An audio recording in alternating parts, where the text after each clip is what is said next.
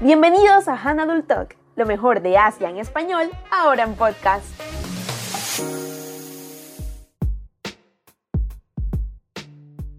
Hola a todos, es un gusto volver a saludarlos. El día de hoy los acompaña Lady Botía y estaremos hablando sobre los vientres de alquiler en China, basándonos en el artículo de nuestra compañera Heidi Morales.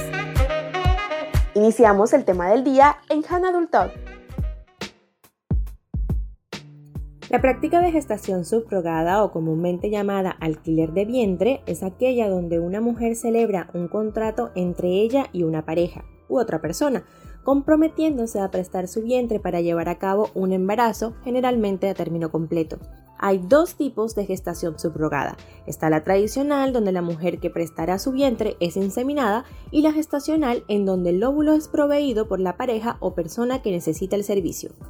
Actualmente en China no hay una ley específica que te diga que no puedes practicar una gestación subrogada, pero en el artículo 3 sobre las medidas administrativas para la tecnología de reproducción asiática del 2001 se estipula que está prohibido que todas las instituciones médicas y el personal médico realicen cualquier procedimiento de gestación subrogada o comercialicen óvulos y embriones fertilizados explicando cómo el personal de la salud que lleva a cabo alguna de estas prácticas puede ser multado con cifras que van hasta alrededor de 5 mil dólares estadounidenses. Esto es una norma administrativa más que legislativa y por eso no tiene una regulación clara. En China el tema es un poco más complicado, ya que culturalmente es mal visto que no puedas gestar a tus propios hijos y aunque no es una práctica condenada legalmente, sí recibe una condena social, si buscas sobre el tema, muchos opinan que debería seguir considerándose una práctica ilegal, ya que es un recurso para que parejas con una buena posición económica puedan gestar a sus hijos en vientres de personas de pocos recursos y no tener que sufrir el proceso de embarazo ellos mismos.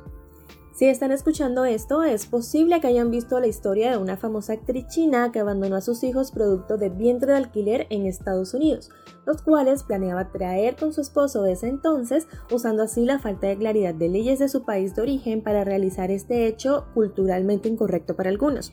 Y seguro se dieron cuenta del trasfondo moral que fue esto para China Occidental cuando hasta fue vetada públicamente por el gobierno.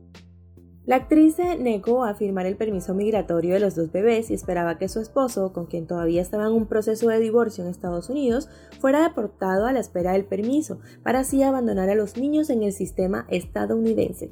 Este caso resulta inaudito para muchos de nosotros, pero fue posible teniendo en cuenta que la actriz tuvo poco contacto o nulo con estos niños y puede que esta sea la causa principal de su desapego emocional hacia ellos. La situación empeora cuando se revelan unos audios entre la actriz y los padres de su esposo, donde ella dice que abandonen a los niños allá y si su relación vuelve a estar bien en un futuro, pueden volver a contratar a una subrogada ya que tienen más óvulos guardados. Lo anterior hace cuestionar el motivo inicial de esta mujer para tener hijos, junto al hecho de cómo está dispuesta a dejar a dos niños indefensos frente a un sistema lleno de negligencias, solo porque tiene el poder y recursos para hacerlos una y otra vez sin aparentes repercusiones. Entonces, ¿debería ser la subrogación considerada legalmente en China teniendo en cuenta que es uno de los países más grandes del mundo y todo no puede ser pasado por la lupa haciendo inevitable casos como este? Nos encantaría conocer su opinión al respecto. También recuerden que pueden ampliar información visitando nuestra página web www.hanadoctalk.com. Muchas gracias por escucharnos. Hasta la próxima. Esto fue Hanodul Talk, lo mejor de Asia en español, ahora en podcast.